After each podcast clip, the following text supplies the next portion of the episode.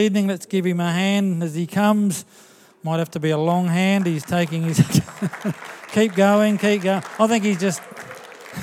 keep going. He's not here yet. Keep going. oh, they've already taken off. That's good. Looks like Petra's looking after the sound if anything goes wrong, hey? Uh, it's not that hard, trust me, I do it. Alrighty, how are we all tonight? Fantastic. Just put that down. All right, so tonight we're going to have a look at a verse of scripture from Matthew 18, 28 to 30. So it's a fairly well known verse, and it goes something like this Jesus is saying, Come to me, all you who are weary and burdened. Anybody feeling like that? All right, I was hoping for a little better reaction, but maybe you're all too weary even get your hands up. Let's, I'm going to run with that. Come to me, all you who are weary and burdened, and I will give you rest. Take my yoke upon you and learn from me, for I am gentle and humble in heart, and you will find rest for your souls. For my yoke is easy and my burden is light. Sounds all right. So tonight we're not going to cover all the burdens, I'm just going to cover one which is the burden of expectation. You might think, how is that related to that scripture? But we'll get to that in a minute. But just going to pray first. Is that all right? Praying in church, is that allowed? Pastor said yes, that's good. All righty. Dear God, we thank you that you are interested in us and you don't want us to be burdened down and heavy and laden and to struggle. And, and you want us to have rest in you. And you also want us to learn from you to be humble and gentle in spirit. So we just pray tonight as I preach that your words would resonate in our hearts and we would go away with a better understanding of how we can get rest from you, Father. We pray this in the name of Jesus. Amen. All right. So, what is Jesus saying here? Is he saying that being a Christian is easy? No. Good. That's good. What are these burdens that Jesus was talking to? We're going to talk about the burden of expectation, but we'll just step back and we'll talk about the context a little bit. At the time there, when Jesus is talking to these people, the, the system of religion had bloated, it had got so huge. It started off with the law of Moses and Leviticus and all that sort of stuff, but then the Pharisees and that they added more and more laws onto it, and it become a burden. It become something heavy there was so much expectation around that. There were people in the temple who would watch you. Sorry, my wife's telling me to hold the microphone a bit higher. I thought she was just about to cough. but no, she's telling me to hold the microphone a bit higher. Is that better? Fantastic. So the system of religion had become a burden to the Jewish people. It was heavy, it was weighty, it had made them weary. They were always trying to appease God. They had to bring sacrifices all the time. There were people in the temple who would watch them put their money in. There was all these things going on, and it was just a burden. There was so much expectation. And here's Jesus that came along and went, You know what? This is not good enough. I've been sent here to give you guys a better way of doing things, to release you from this burden of expectation to take you away from this religiosity, this demonstration of works and things like that that these guys had to do. It was such an impossible task for these guys to live against that law, and that they really struggled under the weight of that. So, we're going to talk a little bit tonight about the burden of expectation. So, we're going to talk about the context, but then we're going to extrapolate. Extrapolate's a great word for all us mathematicians. So that means what's happening over here, we can extend that somewhere else into a different region. So we're going to talk a bit about this verse in context. We're going to talk a lot about how to do this expectation or this burden of expectation in our relationships. All right? So there's going to be three points that come out of this verse in Matthew. But first, let's have a little fun. Who likes these expectations versus reality memes? Who knows what a meme is? Yep, all right. Okay. So, I fall asleep in public a little bit. you might think it looks like on the left. You just fall asleep on the on the bus, your hair's still immaculate. There's no drill coming out the side of you. But in reality, who gets the ugly sleep on? Hey? Fall asleep in the plane, like,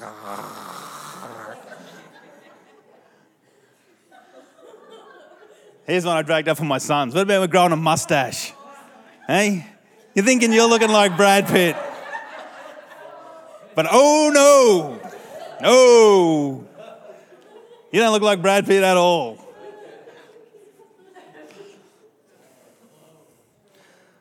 What about when you go online, you're going, I'll do my own makeup?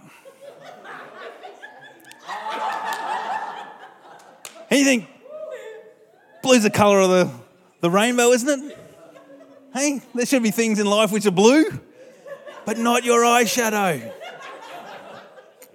Or if it's going to be blue, make it subtle.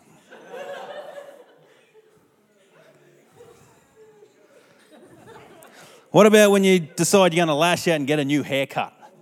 Going to get a bob. You think like, I'll look like Katie Holmes. No.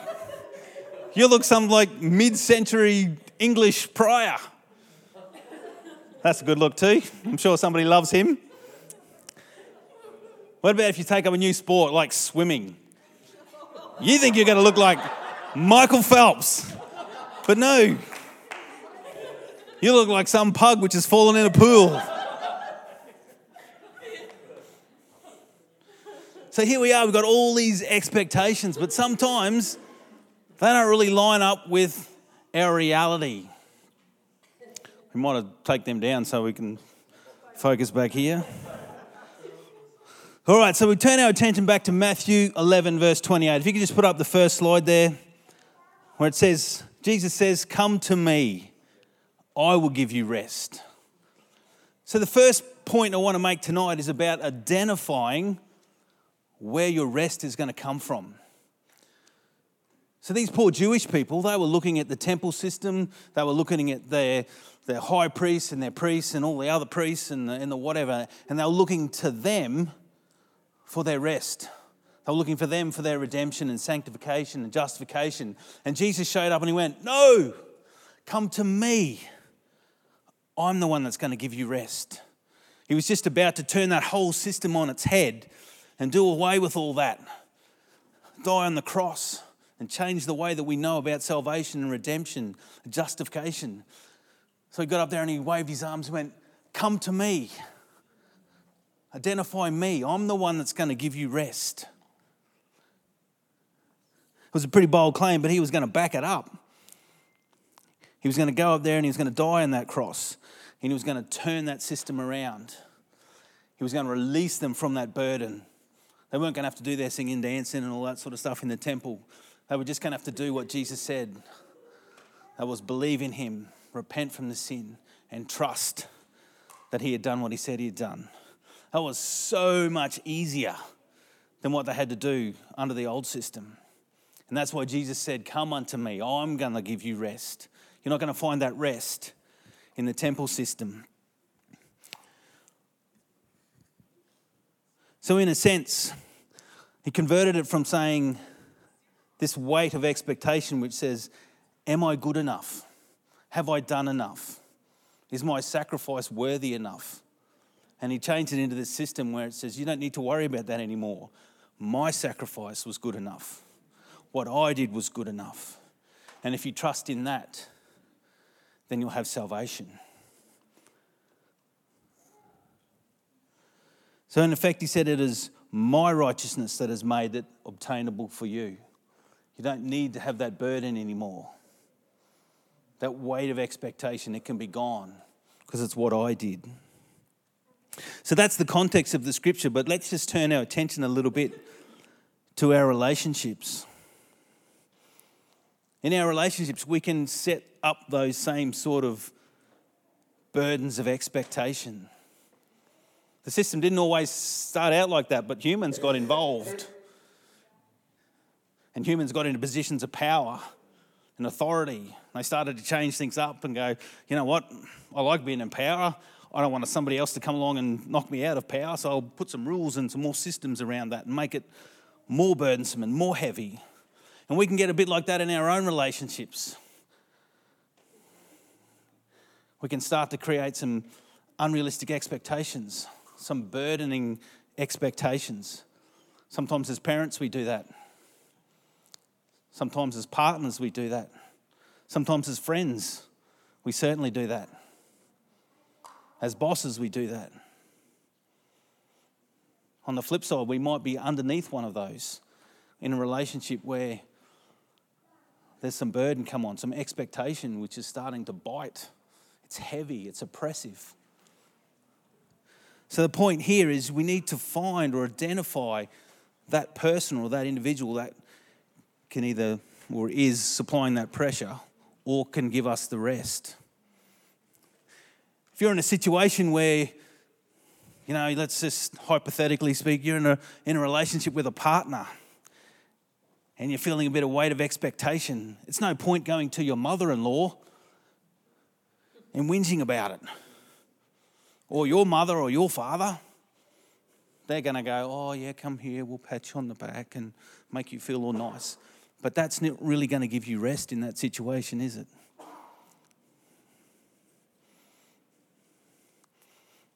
If you're in a work situation and your boss is coming down on you a bit hard, like, oh, I'm going to go and talk to my other colleagues about it, that's not really going to help. They're not the one that's going to supply you rest.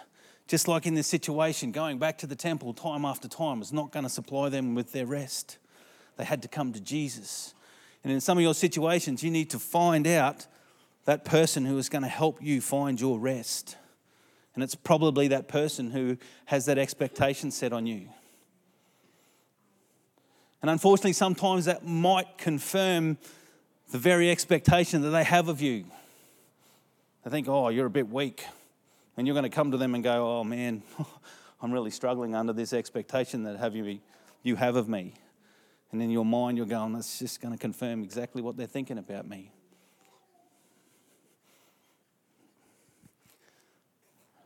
We're going to deal with that a little bit about how we can overcome that.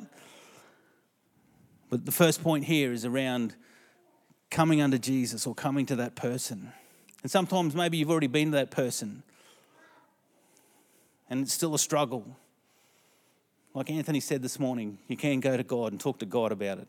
He's the one person you can talk to about it because He can change hearts. We can't really change hearts, but God can. So you go and pray to God about it. Don't go and whinge to your mother law. Don't go and whinge to your colleagues. All right. Cool. That's point one. It's a bit heavy, wasn't it? Just show the memes again. Make me laugh again. All right, good. I will. I'll put up another meme. All right. Who's ever been to a barbecue and they say, What do you do for a job? Yeah, anyone done that? Yeah. Has everyone been able like a funny job that they have or a, a difficult to explain job? I'm a chemist, right? There's probably a few people here know what a chemist does. You're at a barbecue trying to explain to people what a, what a chemist does. So, this is what my family thinks I do set things on fire, playing around with bombs and chemicals and acids and fun stuff like that. That's what my mum thinks I'm doing. You know, and my little bow tie and my lab coat, getting around. This is what society thinks I do, just have big 44 gallon drums of chemicals. Here's me, there's Einstein, this is what I think I do. I think I'm finding the next cure to cancer. Reality is, I'm not really. What I'm actually doing is a whole mountain of paperwork, doing risk assessments, getting a chemical approval to get on site. Can't be too dangerous because you don't want to hurt anybody, so we can't do any really cool experiments anymore.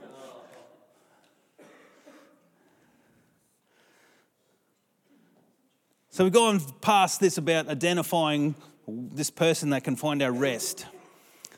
The next thing that Jesus says is, Take my yoke upon you and learn from me. So, taking my yoke upon yourself. So, I put this little heading down set down the old and take up the new. You know, it's physically impossible to attach two yoke to a single animal. Anyone seen the old style wooden yoke which goes over the two oxen? Yeah? You literally can't put two of them on the same animal. Right? You've got to take one off before you can put the other one back on. And I think this is what Jesus was implying here. To put my, well, Jesus' yoke on, you need to take off the old yoke. So he was saying you need to take off that old system of religion that they had, and they need to replace it with that new one. The two couldn't coexist. You couldn't be running around in the temple trying to do things based on works. And all at the same time, over here, trusting that Jesus has died on the cross and released us from all of that.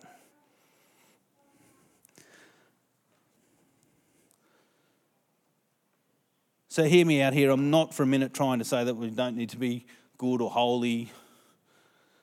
That wasn't what Jesus was saying. He was saying that I'm about to become the doorway into heaven. You know, not your sacrifices, not the law of Moses. Jesus was saying, I'm about to be the pathway into heaven. So that's the starting point. So how you behave on that journey is a whole separate sort of thing, and there's plenty of stuff in, you know, the letters, the epistles from Paul to, to talk about that. But we're just talking here about the expectation. So in our relationship, we need to be able or prepared to set aside something old and take up something new. So let's talk about our relationship with God. Anthony was talking really well this morning about faith. How God said it, we believe in it, end of story. That's great.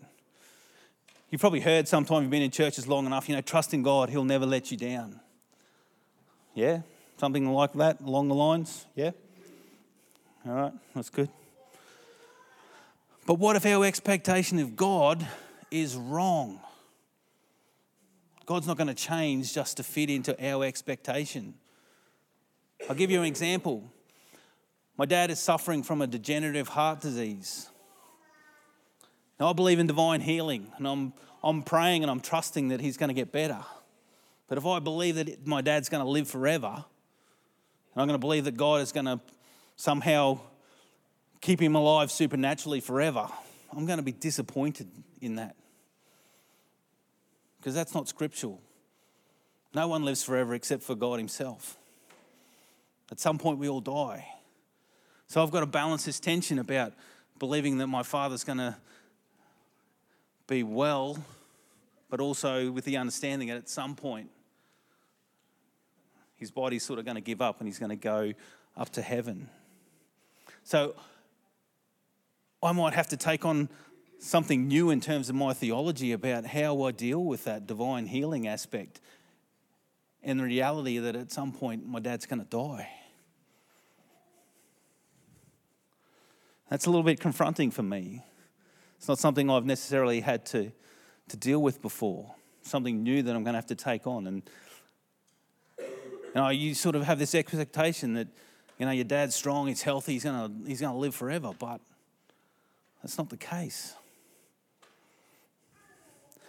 So my theories are going to have to be laid down at some point. I'm going to have to take up some new understanding about that.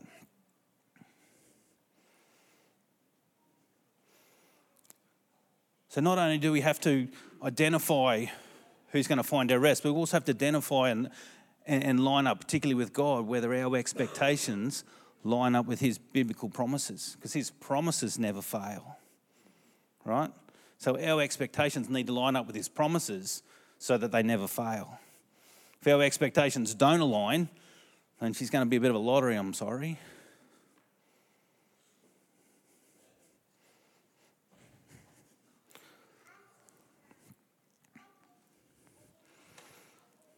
So let's talk a little bit more about our, our relationships here on earth.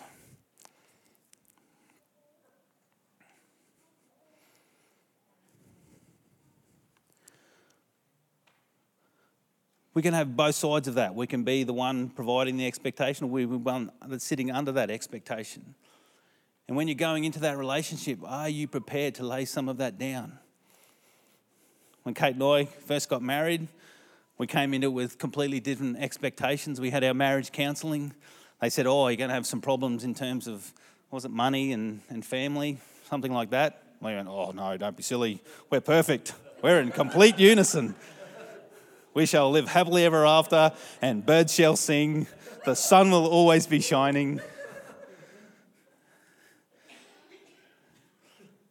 And we've had to lay aside some things from time to time. Kate's had to lay aside some things. I've had to lay aside some things.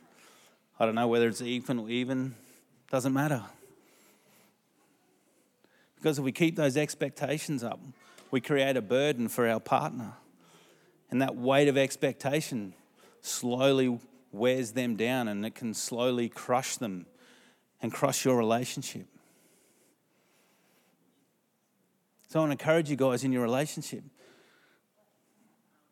Be aware of those things which may create a burden on your partner, on your children. I've been like a sports dad for quite a number of years. I've been a cricket dad, a soccer dad, a netball dad, and I've seen lots of people on the sidelines yelling at their kids, thinking they're the next Steve Waugh, the next Ronaldo, the next Laura Geitz. And it's obvious to everyone but that parent that they're not going to make that. And that poor kid is trying their best, but they're not going to live up to their parents' expectations. And you need to understand, parents, what that can do to a child. Well, let's just say now you're a mum and dad, and your child has just had a baby, and you want to tell them all your advice about how to parent and it's not working the same because all babies aren't the same. I've had five, they're all different. You know, we had a Joel and then we had a Nick, and we didn't know because they were so different. We tried all the things that we tried with Joel and it wasn't working with Nick. You know, and parents get around and go, oh, well, you should just do this and you should just do that. And your friends turn up and go, oh, well, you know, you should put them to bed at four o'clock in the afternoon. And all of that can be a weight of expectation on people. So, as much as you try and help, as much as you're trying to support and love, you need to be very careful that you're not adding those weight of expectations in. And sometimes you might need to put something down and pick up something new. So Anthony this morning was said it so well when you know you had the example about when he'd go to God and complain about his wife and God would just poke him about things in his own life. There's a scripture in Ephesians 4 21 and 24. If you can just put that up, Petra. So this is uh, basically a parallel scripture here. So, but that isn't what you learned about Christ. Since you have heard about Jesus and have learned the truth that comes from him, throw off your sinful nature and your former way of life, which is corrupted by lust and deception. Instead, let the Spirit renew your thoughts and attitudes and put on a new nature, created to be like God, truly righteous and holy. So there's a spiritual context for that about putting off an old and putting on a new, something which is broken, insufficient, some old way of thinking, and putting on something new, which is better, which hasn't been corrupted which is more suitable, more purposeful.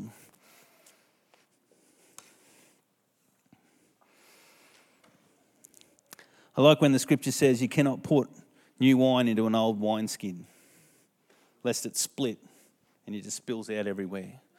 So sometimes we're going to pick up something new. We have to create a new part, like I was saying about my dad. It's going to have to be a new part of me that takes up that new concept, and I integrate that into my life. All right, so that's point number two. Point number one you've got to find that person who's going to give you rest. Point number two was about putting down the old or being prepared to put down something old so that you can take up something new. Let go of something that you thought was dear to you,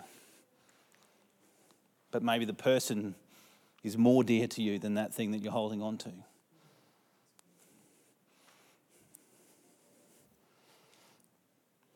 So I've got another meme there. Petra, if you could just throw up the, the tree swing. So if you're ever involved in any sort of design project, so you go and talk to the customer and go, uh, what do you want, champ? He's like, oh, I want a tree swing. Oh, yeah, what's it look like? Oh, yeah. So right on the left there, this is what the customer described. I want some rope and a swing on it. So they go, yep, cool, we understand. We'll take it to our engineers. So the second left picture there is how the engineer designed it. Yeah, beauty, she's all good. Then we uh, talked to our project manager, described the vision. He said, Yeah, I'm loving it. Let's enhance it, let's make it grander, let's make it bigger. And then we give it to our programmers or our construction people, and, and they build it. Looks subtly different. And then on the far right, left, right, your right, is actually what the customer wanted. So this is how a bit of an example about how our expectation can be a bit different depending on who we're talking to.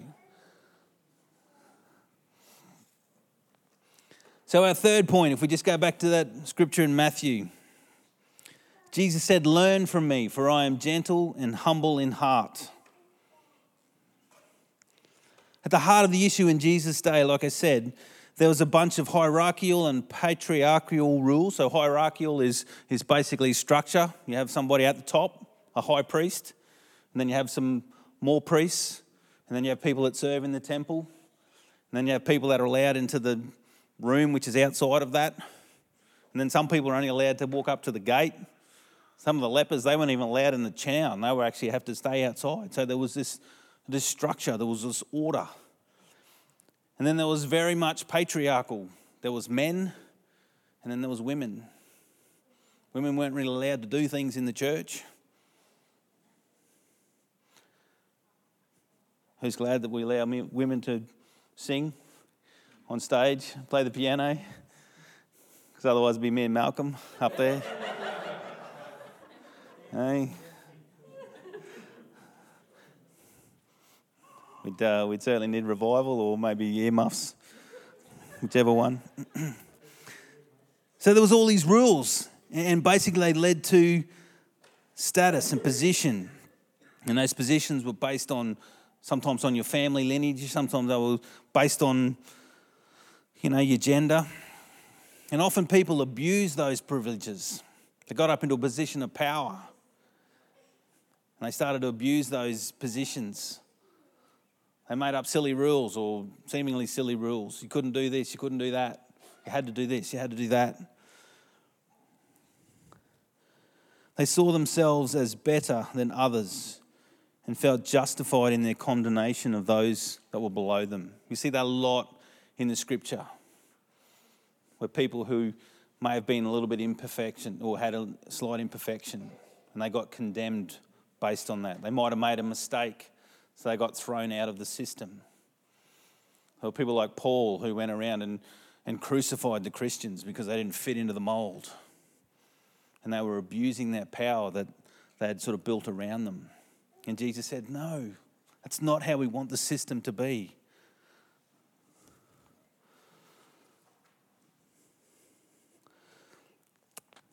Jesus came to earth in part to provide us with a demonstration of how to live a life pleasing to God. And I'm so glad he used those two character traits about gentleness and humble of heart in relation to this whole thing about expectations and relationships. Jesus said, He instructed us to follow His example and learn from Him. So we have a look in Philippians 2 5 to 8. If you can just put that up for us, Petra. It actually says this in this scripture. I'd never noticed this before. It says, In your relationship with one another, have the same mindset as Christ, who, being in very nature of God, did not consider equally with God something to be used to his own advantage. This is a complete contradiction to the rulers at the time who were definitely using it to their own advantage. They had positions of power, they had incredible wealth compared to the, the rest of the people. They were using their position in the temple for their own purposes. But here's Jesus. He was equal with God, but he didn't consider it something to be used as his own advantage. Rather, he made himself nothing by taking the very nature of a servant, being made in human kindness. Can you imagine being God, having that much power, giving it all up and becoming a man, just an ordinary man? Had to go about making tables and chairs and stuff for a living. Didn't have angels and whatever coming and bringing him stuff. He had to go and do it for himself. He humbled himself. Not only did he become a man, but he also was obedient unto death, even a death the most humiliating on a cross. The Romans knew how to execute people, and they did it in ways which just defied belief. So here's Jesus, who was completely at odds with the rulers of the time, who were definitely using their own advantage. They weren't humble, they were proud. They were proud to be Sadducees, they were proud to be Pharisees, they were proud about how much they knew about the Bible. They were proud about how many rules they'd made. and They were proud about the fact that they'd got all the riffraff out of the city. And here's Jesus showing up and going, Come to me. I will give you rest. Take on my yoke. Learn from me. I'll teach you how to be gentle. I'll teach you how to be humble. I'll teach you how to live a life which is pleasing to God. Kate and I have just been to a netball carnival. And the thing about this netball carnival is they'd actually asked the, the coaches and the managers to, to rate the umpires at the end of each game. And, and one particular game, I'm imagining it actually happened on a, a number of different games, but there was one particular game that, that we were involved in. And this team lost, and they were asked to rate the umpire. And they gave the umpire a one out of five. And that wasn't based on the whole game, because Kate and, and our coach were looking, they going, they actually had a pretty good game. We're going to rate them a four out of five. But this other team felt justified for the couple of little mistakes that they made, that they should deserve a one out of five for their performance. For the 10 or 20 seconds that was probably not up to their expectations, as opposed to the whole 25 minutes of the whole game. And this was a little bit like the rulers of the time. There might have been something just a little bit wrong with you. And those people felt justified pushing you out of that system. But Jesus said, Come unto me. Wasn't qualified. Wasn't come unto me if you've got a sports car or you know you live in this particular part of the city or your gross income is more than a set amount for the year. He just said, Come unto me.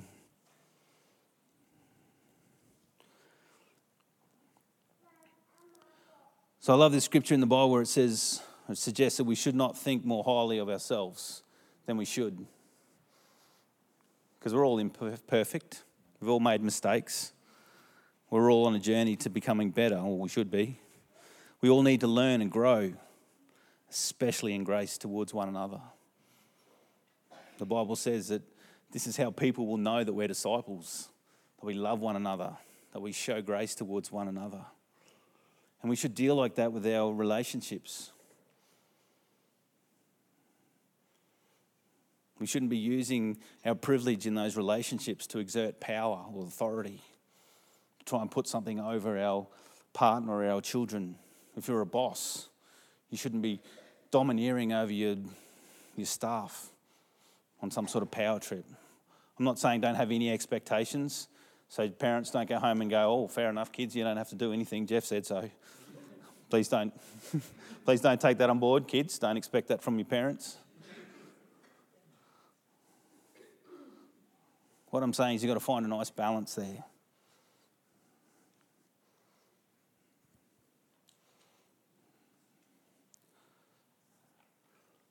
Learn to be gentle. Learn to be humble. Don't think of yourself more highly when you're dealing with another person. Don't put unrealistic expectations on it because it makes you feel better about yourself. You get better about yourself with you and God, and that'll make your relationship a little bit better with that person. Don't expect them to have to foot the bill or, or, or take that on for you to make you feel better about yourself. All right. So, there are my three points from Matthew. So the first bit is around Jesus saying, Come unto me. Find that person, whether it's Jesus or another individual, who's going to be able to give you rest. Jesus certainly can give you rest for your eternal soul. If you're here tonight and you're don't really know what that means. You know, you can be struggling trying to understand whether you're good enough to get to heaven. You can put that to bed right today and know that it's not about how good you are. It's about the fact that Jesus came and he died on a cross and he took on your sin. And he stood in the gap between you and God and made it right. So you don't have to worry whether you're good enough or not. You can just believe in Jesus, and that's enough. In your relationships, right? Sometimes you're going to have to swallow your pride and go to that individual and say, Look, I'm struggling with this expectation you have of me. I'm trying hard, but it's just, it's weighing me down. It's a burden. And I can't do it. And maybe you need to negotiate something different to replace that by. Or maybe, like point two, maybe you need, or that person needs to put that aside and take up something new.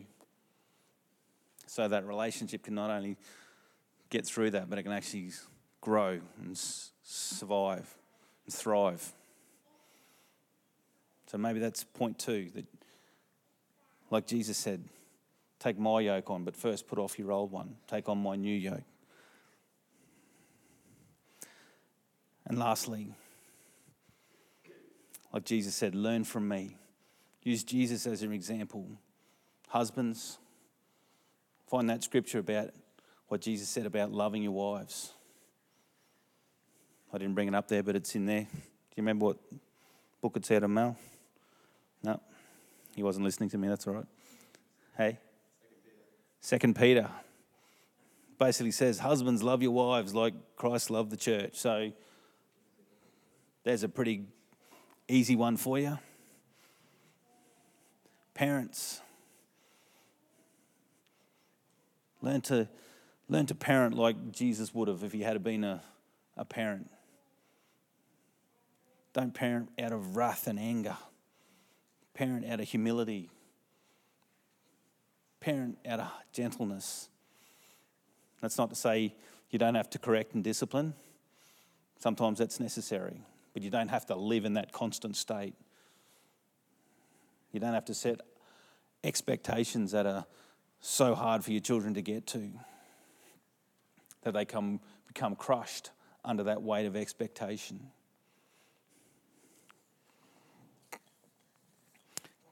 Can I just get the band to come up?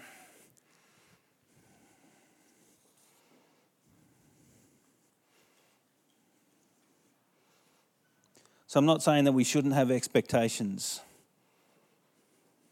That's not practical. We as people look into the future and we wonder about what's going to happen in the future. The Bible actually tells us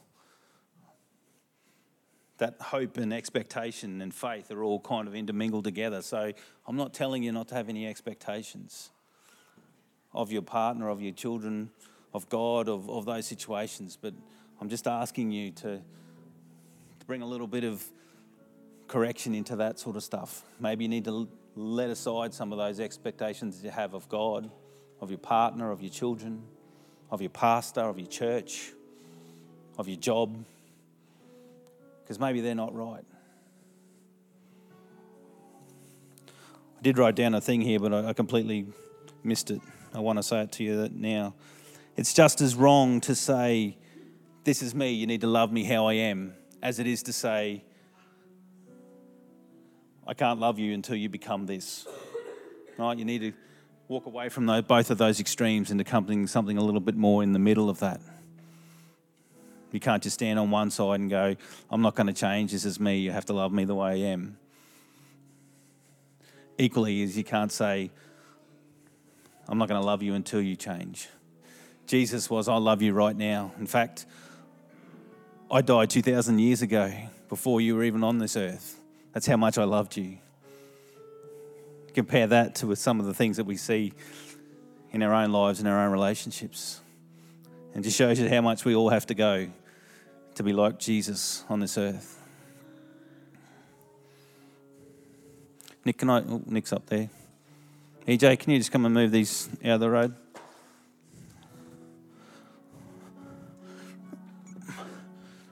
So I just wanted to give you an opportunity tonight. I'm not going to ask you your deep and darkest secrets, but if something has struck a bit of a chord with you tonight about maybe your, your expectations either you're the one creating the expectations or one living under the expectation.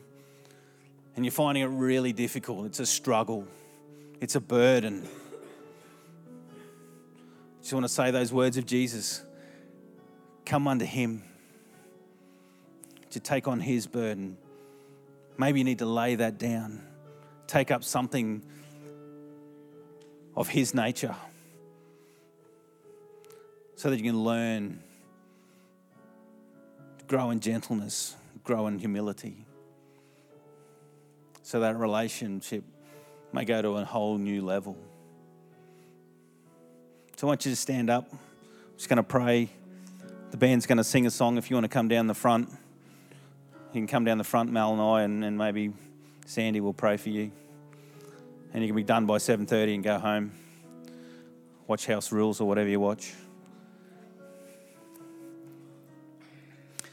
Dear Heavenly Father, as I prayed this at the start, you want to release us from these burdens. You don't want us to live under this weighty expectation. You want us to live free. Not free from responsibility, or obligation, but just free of a life of that hard pressed expectation that we have to do something to earn your your love or, or earn our way into heaven. We thank you, Jesus, that you died on the cross and you made a way for us. And we just pray that as we go about in our, our lives and we have our relationships, that you would teach us these things, how to set aside things which aren't really important for the betterment of that relationship. And teach us how to go into these relationships with grace and humbleness and humility and to not abuse our power and privilege of those private relationships that we have. So that we can truly demonstrate to the world out there that we have Christ's love in us. That by dealing with them graciously and dealing with other people lovingly, that we can demonstrate God's love through our lives and through our relationships. We pray this in the name of Jesus. Amen. So I'm just going to ask the band to sing this song. If you just want to come out, we'll uh, quickly pray and then we'll release you. Thanks, Kate.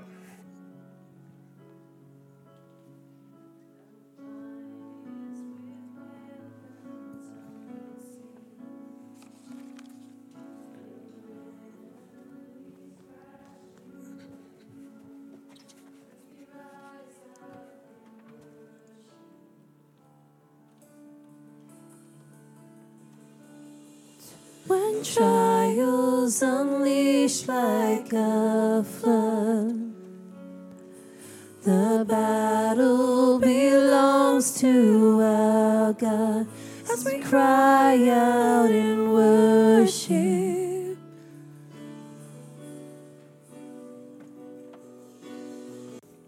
That's why we can come to Him, and because that cross, it broke the uh, burden of the law, brought about grace and love and forgiveness instead of rule making and having to obey, and th- we still have to obey. but on the night before he went to the cross, he was having a dinner with his close disciples. And he showed them something that was very significant, but it was very simple at the same time. There was a lot of power in it, but again, very simple. And he just showed them the bread and he showed them the wine. He said, Men, take this bread. And when you eat it, remember my body that I've given for you. Then he took the cup and he showed them the wine and he said, Drink of this. And when you do in future, remember me and the blood that I've shed for you. So then we can bring our burdens to Him because He's conquered death and sin, hasn't He? As we know what He was doing there, we now call it communion. But we do exactly the same thing. It might be in a different form, sort of much, bit the same, but different. Just that simple but powerful act that we do is just taking that. We use a little cracker biscuit, we use a little bit of juice, but we do it in remembrance of Him, of what He's done for us, so that we can come to Him with our burdens and have our load lifted. Amen. Let's stand together.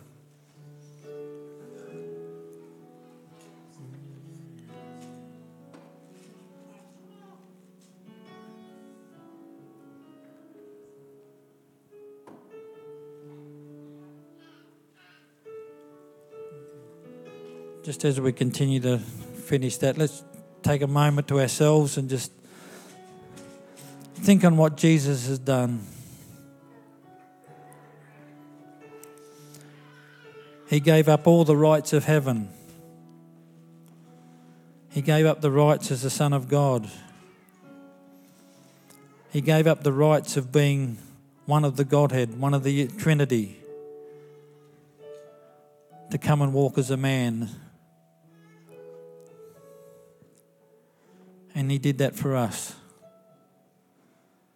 that we might live and have abundant life and have eternal life.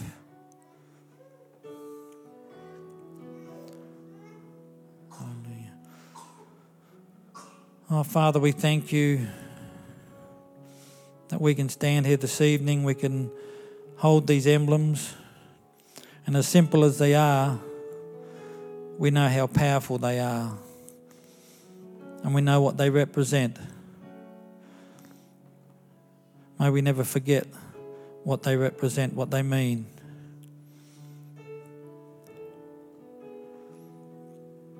I guess more than anything, they represent your love for mankind. And we praise you for that. We give you thank for the thanks for the bread that we remember the body of Jesus. We thank you for the, the juice that we may remember his blood that was shed for us that makes us righteous before you.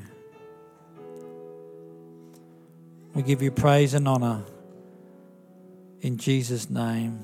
Amen. As the body of Christ, let's eat and drink in remembrance of our Lord Jesus Christ.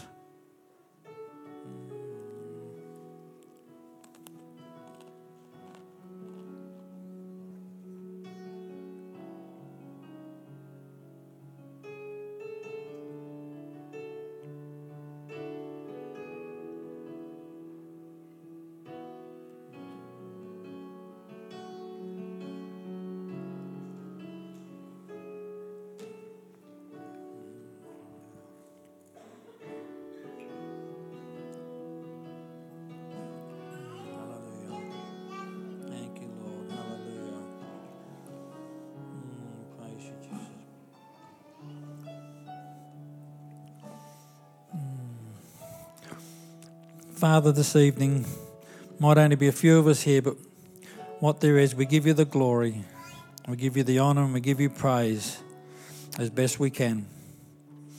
We thank you that you're with us in all that we do, and we commit our week before you.